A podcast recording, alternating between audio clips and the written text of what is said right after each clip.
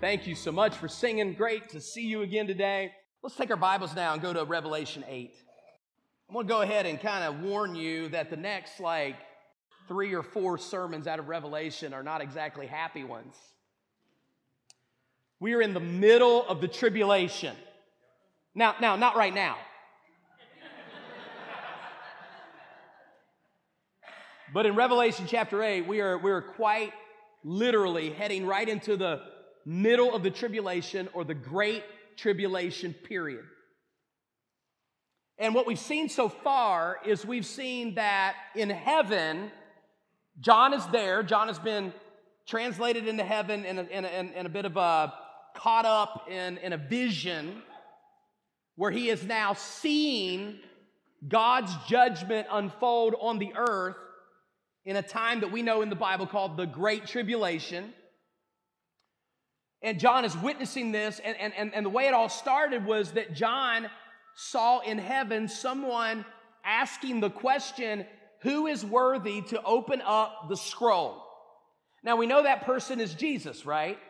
And what was in the scroll, it was a, it was a, a scroll, a document, and it was sealed on the outside with seven seals. And as Jesus and the angels are now going to open up these seals, what is contained inside the scroll is God's plan of judgment in the end of the world. So now we are coming up to chapter 8, and we're down to that seventh seal. And what happens when the seventh seal is opened, God is going to literally roll out the scroll. And now we're going to see a series of seven trumpets and seven vials or bowls and these are the instruments through which God is going to visualize what is going to happen at the end of time. Are y'all with me so far? Somebody please help me up here. Okay. So, so what is happening is what we call the tribulation. And, now we come to this place where the seventh seal is about to be opened. And let me just read the first few verses once again, just to kind of ramp up, and then we'll get started. Verse one When he opened the seventh seal, there it is. There was silence in heaven for about a half an hour. And I saw the seven angels stand before God, and to them were given seven trumpets. So the seventh seal opens. The angels of judgment stand at attention. They are given seven trumpets. And now, what's going to happen? They're going to sound off these trumpets. And with every trumpet is another level of judgment that God is going to exact on this earth. And before this party starts, watch this. There's a moment of silence. And that's the title of my message this morning. A moment of silence. Now, you may remember last year in the AFC uh, uh, uh, football league, there was, there was a real battle for first place. Of course, we ultimately know who won that battle, of course. Uh, but Toward the end of the season, the Buffalo Bills and the Cincinnati Bengals played in a high stakes game on Monday night. And in that game, uh, the Buffalo Bills safety Damar Hamlin fell over after a collision in cardiac arrest. Now, we, whether you're a football fan or not, you are surely aware that this happened. Of course, that's not always entirely true. Uh, I went to Maple Street Biscuit Company a couple months ago, and they always ask you this question to receive your order. And the question of the day was, who would you like to have breakfast with? And I just, without thinking, said, Patrick Mahomes. And the girl looked at me and said, Who's that? And I thought, Never mind. Okay, ne- never mind. But, anyways, this game, which was in Cincinnati, which was high stakes, high volume, high intensity cheering, literally stopped on a dime. And according to testimony for nearly two hours went completely silent. Just, for a second, just stop. It's uncomfortable, isn't it? In a world of noise, in a world of chaos, silence is unusual. Silence are not normal in sports gatherings, concerts, and even church.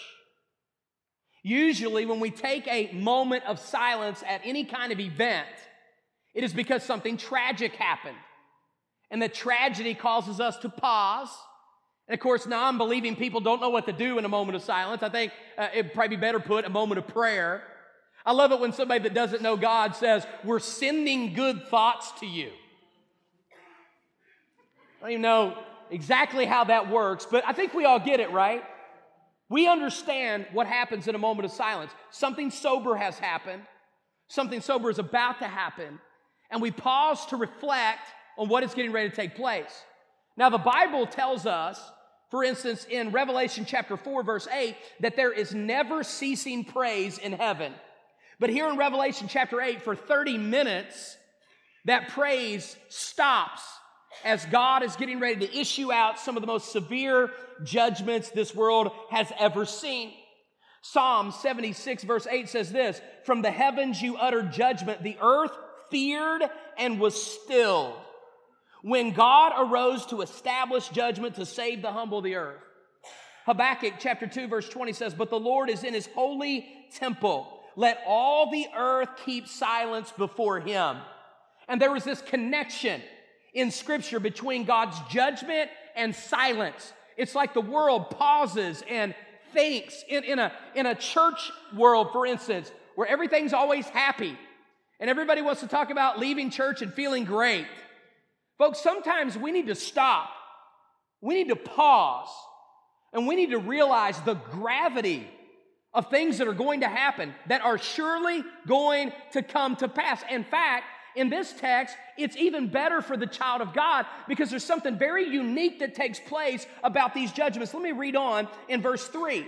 Then another angel, having a golden censer, came and stood at the altar. Now, for those of you that may not be familiar with what this is, an altar, of course, was a place of sacrifice, burnt sacrifices. So, fire would be consuming sacrifices on an altar. You can read about this in perpetuity in the Old Testament.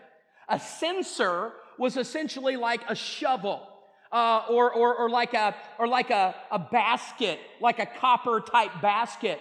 And, and in the Old Testament, when they would grab coals from that altar in a censer, they would take the fire in the censer, the shovel, and they would put incense on top of the fire, and the, and the fire would send up an aroma and a smoke, and it was representa- a representative of people praying before God. Now, that same thing is going to take place here. Watch this. Watch this at verse number three, middle part. He was given much incense. So the angel scoops fire. He's given incense. Watch it. That he should offer it, the incense, with the prayers of the saints upon the golden altar that was before the throne. And the smoke of the incense with the prayers of the saints ascended before the God from the angel's hand. So what is taking place here? Everybody pauses. Everybody's paying attention to this scene. The angel walks over to the fire, sticks his shovel in the fire, pulls it out, and on top of that, he puts incense, and that incense is a representation, watch this, of the prayers of God's people. Now, watch me. And that is going to burn up as an aroma before God. And then that same angel is going to turn around He's going to take the same censer, he's going to put it back in the fire, watch this, and he's going to hurl fire at the earth. And you say, Whoa, what is happening here? Let me tell you what's happening here. God is going to avenge his people. You want to know what Revelation chapter 8 is all about? Please listen, folks. This is appropriate for all of us. We all need to hear this today. Listen very carefully. God is ultimately going to avenge his people. Meaning God's going to get the final word, everybody. When it's all said and done, the picture here in heaven is this all the prayers of all the saints, especially those who've been martyred during the tribulation, like chapter 6 says, is going to rise up as an aroma into the presence of God and how is God going to respond? He is going to respond by judging those who, for all the ages, have taken out their fury on God's people. Folks, listen, God ultimately has our back. And I know sometimes we want justice now, and sometimes we want God to answer things now, and sometimes we want God to act right here and right now. But listen to me do not lose heart, children of God. He will ultimately avenge his children.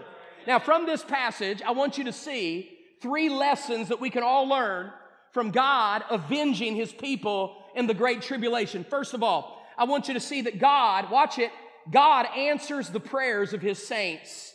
Listen to me, church. No prayer goes unheard. Psalm 141, verse 2 Let my prayer be counted as incense before you in the lifting up of my hands as the evening sacrifice. Church, I want to encourage you about something this morning. There is no such thing as a prayer that God does not hear from his child whose heart is right with him. If there is something on your heart, if there is something that is bothering you, if there is a need in your life, are you listening to me? Pray, pray, pray, pray, pray. Because no prayer goes unheard. But listen to this no prayer is ever forgotten. Do you realize, according to Revelation chapter 6 and Revelation chapter 8 and verse 3, that in heaven, there is captured in some way. I don't know if it's symbolic or if it is actual, but I'm here to tell you that all the prayers of all the saints, of all the mistreated, is gathered together in the throne of God and ultimately, God is going to do something about it. Revelation chapter 5, verse 8. And when he had taken the scroll, the four and the living creatures and the 24 elders fell down before the Lamb, each one holding his harp, watch this, and a golden bowl full of incense, which is the prayers of the saints. Revelation chapter 6, verses 10 through 11 when he opened the fifth seal, I saw under the altar the souls of those who had been slain for the word of God and for the witness they had borne. They cried out with a loud voice, O sovereign Lord, holy and true, how long before you judge and avenge our blood on those who dwell upon the earth? This prayer that God is going to answer in the tribulation period is the prayer of God, please make this right. Please don't tell me you've never prayed a prayer like that that you've ever prayed, God, this isn't making sense. This isn't working out. I don't understand. How could this be true? How could you let them do that? How could you let that be said? How could you let this unfold like that? Church, I'm here to tell you today God absolutely answers the prayers of his saints one day. Let me make this statement before I move on. Do not mistake God's delay in answering your prayer as his indifference to your situation. I don't know about you folks. I'm glad that God doesn't answer every prayer that I offer at every moment that I offer it.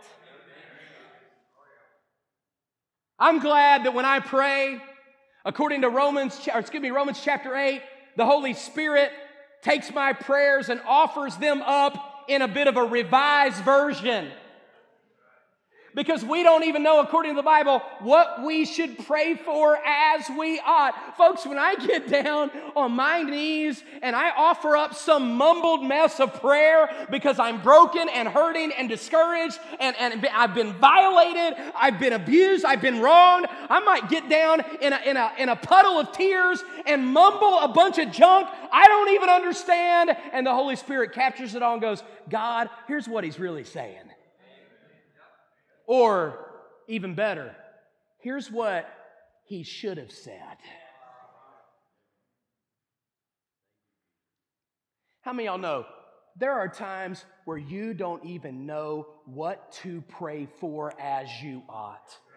There are times when we ask God for things and we, according to James chapter 4, ask amiss for our own comfort, for our own uh, sense of self worth and I'm glad to announce to you today that there's a God in heaven that takes every prayer I've offered, stores it up in a golden bowl in heaven. The Holy Spirit has taken it and translated it into God's sense. And all of those prayers that we should have prayed, tried to pray, meant to pray, couldn't pray, one day God is going to pour out His answer on this earth. Every wrong will be right, which leads me to the second truth, and that's this God always defends the mistreatment of his saints. He always answers the prayer of his saints. But listen, guys, he always defends the mistreatment of his saints. And boy, I've got to tell you, This world has a long track record of mistreating God's people. I think back at the Old Testament. Let me just read a summary version from Hebrews, which says in Hebrews chapter 34, verse 38, some of these men by faith, listen to this, escaped the edge of the sword, were made strong out of weakness, became mighty in war. Some were tortured, refusing to accept release. Others suffered mocking and flogging and chains and imprisonment. They were stoned. Listen to this. They were sawn in two. They were killed with the sword.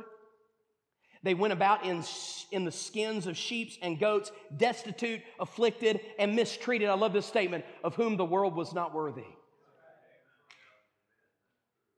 They mistreated Daniel. They mistreated Moses. Folks, I'm telling you, if you're worth two cents trying to do something for God, somebody is going to mistreat you, somebody is going to malign you, somebody's going to stand up against you. Come on, somebody's going to speak out against you. It's just the way the world turns.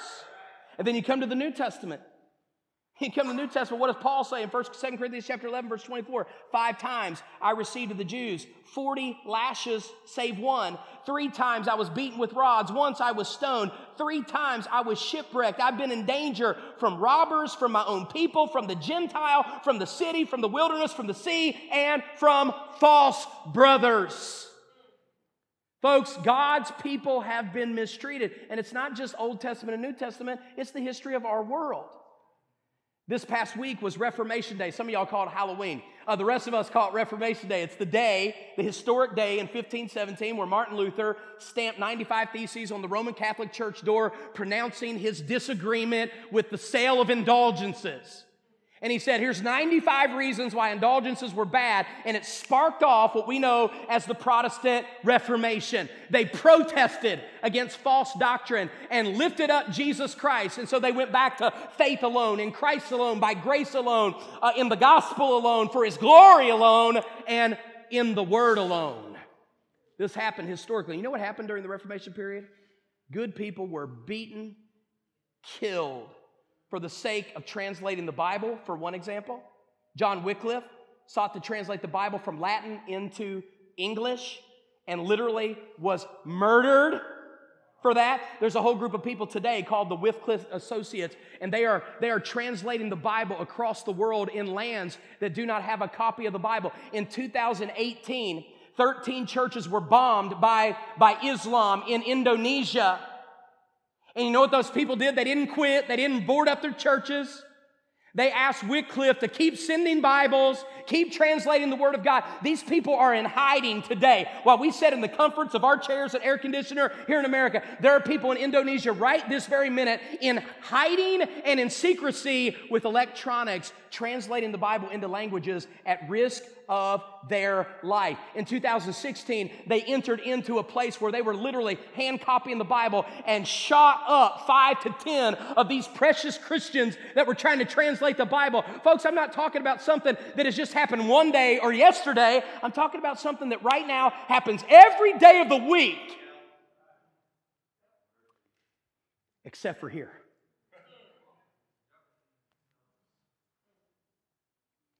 Friend, while God's people are mistreated, listen to me very carefully. God's people are never abandoned. We need to remember our awareness of God's judgment is often nearsighted. But hear me, church, there is a final and ultimate dispersing of judgment that will take place on this planet, and it will take place against people who reject God and reject His people. MacArthur said these words The hot coals of the altar cast on the earth symbolize God's fiery judgments about to descend on the church's enemies in answers to the saints' incense perfume prayers, which have just ascended before God. Folks, I'm glad to tell you today that God one day will respond to all this. Luke 18 and verse 7 says this, and God will give justice to his elect that cry to him day and night. Romans chapter 12, verse 19 through 21. Beloved, never avenge yourselves, but leave it to the wrath of God. For what does God say? Vengeance is mine, says the Lord. I will repay. Do not be overcome of evil, but overcome evil with good. Folks, I know, believe me, I've experienced this firsthand in more ways than one. the tendency to want to fight back, the tendency to want to snap back, talk back, act back. But folks, listen, vengeance is God's. And he will do a much better job of taking care of our enemies than we ever could. What are we supposed to do? Love our enemies. Pray for our enemies. Do good to our enemies, not take up some vigilante uh, position and try to execute our own justice. Oh, no. No, we are Christians. We, by faith, wait on the justice of God, and it will come. It will come. For instance, God is ultimately going to do something about every frightened child that has cried out to God because of an abusive mother or father. It is better for a millstone to be hanged around someone's neck and dropped into a sea than to offend a child. And if you are a, a, a, a, a an abuser, God will come back around one day. Every underground church who has prayed through wicked men imprisoning its faithful members. I'm talking about right now in places like China and Indonesia. If there was a gathering like this, they'd be walking in and shackling up people and putting them in jail. Every widow who has stood by the grave weeping her martyred husband while holding the hands of her fatherless children. There will be a payday someday. Every orphan child whose parents died at the wicked hands of men like Hitler and bin Laden and Hamas will one day pay. And God is going to be sure of it. Now, folks, I want you to see this now as we get into verse number seven and see now God exacting his judgment on sinners. But the third and most amazing thing about this whole story is this He's also extending his grace to sinners. Now, you might look at this and be like, dude, this is nuts. But I'm going to show you by the time I'm done here how much grace you're going to see in this story. So, watch this. Look at verse number seven. Now we're going to see the first four of the seven trumpet judgments. Again, this is the Great Tribulation. What is going to happen in the Great Tribulation? Well, they're going to sound trumpets, which were often warnings and announcing warfare in the Old Testament, and they are going to be announcing four different judgments that are going to happen during the tribulation period. Judgment number one, look if you will, at verse 7. The first angel sounded, and hail and fire followed, mingled with blood, and they were thrown to the earth, and a third of the trees were burned up, and all the green grass was burned up. Interestingly enough, every trumpet in chapter 8 happens to nature, nothing happens to humans directly. Now, you get to chapter 9, it's a different story. What happens in the first trumpet? What's going to happen in the tribulation period? God is going to rain down fire from heaven and it's going to burn up one third of the vegetation on this planet. And that will have seriously devastating consequences. Now, I know there are lots of activists today that are doing their very best to preserve trees and natures, and I look, that's fine, do whatever you want to do, but one day a big old fireball is going to take it all out. Number two, verse number eight, then the second angel sounded, and something like a great mountain. Notice that, notice the wording there. Something like a great mountain. What is John doing here? He's trying to describe something he's never seen before. You ever, you ever said something like that? Man, I saw this and it was like something like this. That's what John's saying. By the way, this happens often in the book of Revelation. John is going to try to describe something that he's never seen before. So, what does he say? I saw like a giant mountain on fire getting hurled into the ocean. Most Bible scholars believe, and I agree, that this is a giant meteorite or asteroid that so often people fear today, right? I think there was a scare even recently in the news, if, if I've got that correct, that, that people were just fear that one day there's going to be some meteor, some wild planet out there just hurling around space, and one day it's going to get thrown to the earth and it's going to be ugly. And guess what? It is going to happen. One day, one day, friends, God is going to let all orbit break loose. And He's going to allow an asteroid or a planet to be flung from heaven into this earth. You know what it's going to do? It's going to splash into the ocean. And look at what's going to happen when it happens. It says, and a third of the sea became blood, And that, if you read the book of Exodus, this is not like this hasn't happened before. Watch this. And a third of the living creatures in the sea died. But then watch this. And a third of the ships were destroyed. That means, just like any kind of catastrophic thing happens in the ocean, there will likely be tsunami type activity that's going to take place from this asteroid hit on the earth. And it is literally going to take, can you imagine all the ships that are just out of the ocean randomly, just be profoundly affected by tidal waves that are going to destroy not only ships in the ocean, but ships at port? Now, I just want you to imagine at this point the news and by the way, don't think everybody in the world's not going to see this because they're going to see this. Some amateur video is going to catch this, and it's going to be all over the world. But that's not even the worst thing that happens. Look at, looking at verse, the, the third trumpet, verse 10. And the third angel sounded, and a great star fell from heaven, similar to the asteroid, but smaller, evidently, burning like a torch. And it fell upon a third of the rivers and the springs of waters. Now, now, now, verse 8 talks about the ocean Verse 10 now is talking about fresh water, streams and rivers. And, and the name of the star is wormwood. And by the way, some people interpret this to say that's when that, that is Satan. That, that's not that's not true at all, okay? This is not Satan. This is a star, okay? It is it is an asteroid or some kind of star like it. It's to hit the fresh water and it's to turn the fresh water into wormwood. Now, wormwood is a, a, a word used all throughout the Old Testament that simply means bitter or undrinkable what's going to happen? God is going to allow the fresh water, one third of the fresh water, to be contaminated by an asteroid hit. Now, number four, look at this. Verse 12.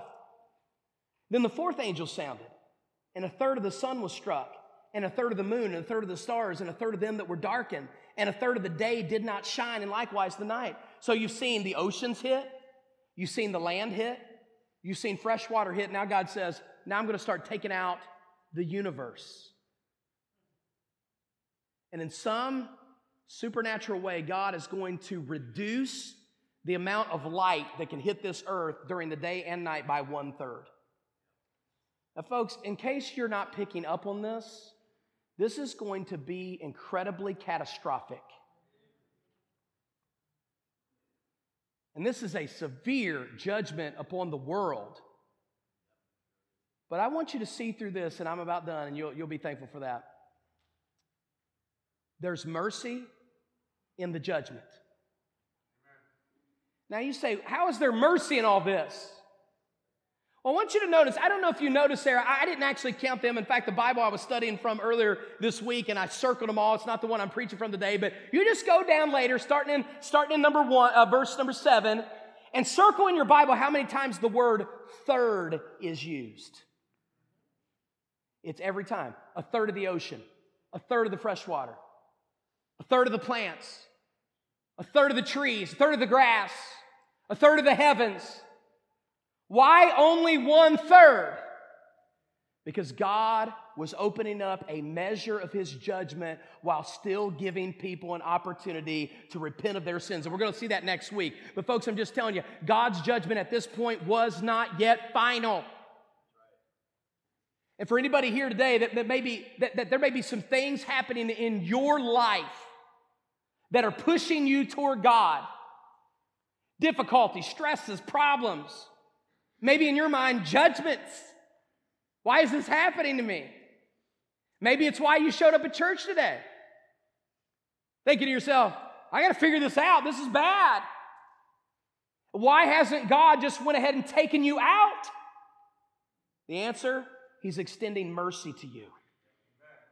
He is trying to tell you right here and right now trust in Jesus Christ, become a disciple of the Lord Jesus Christ before it is too late. My judgment at this point is minimal compared to the judgment that ultimately one day will come. Look, folks, listen, uh, listen uh, the earth's water source being destroyed, the seas being destroyed, the heavens being darkened. These are all terrible things, no doubt. But can I tell you, they are nothing compared to an eternity separated from God in a terrible place called hell.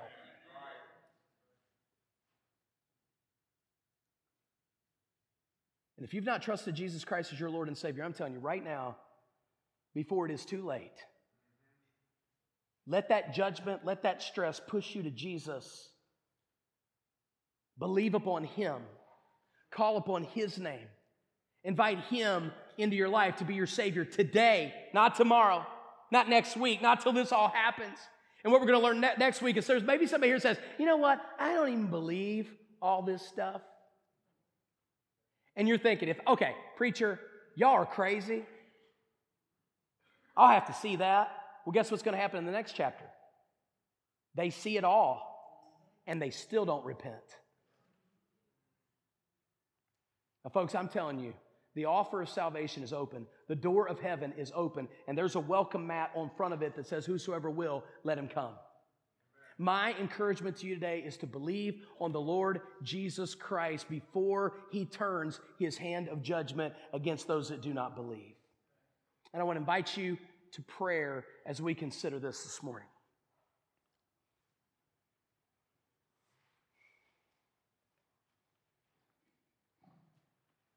As your heads are bowed your eyes are closed, can I ask you this question? Is there anybody here today that would say, Preacher, look, I do not know for certain if I died that I would go to heaven. I don't know that.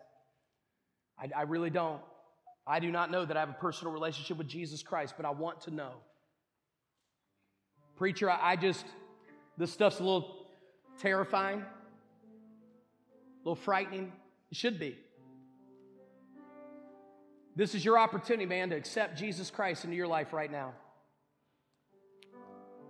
The Bible says if you will call upon the name of the Lord, you will be saved. If you will confess with your mouth and believe in your heart that God has raised him from the dead, you'll be saved. So today, you can do that. You can open up your heart like the front door of your house and you can welcome Jesus Christ into your life. And I want to lead you in an opportunity to do that right here, right now, today. Just wherever you're seated, God will hear your prayer.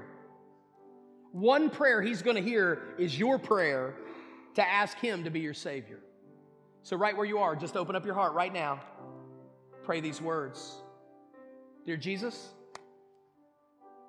I know that I am a sinner.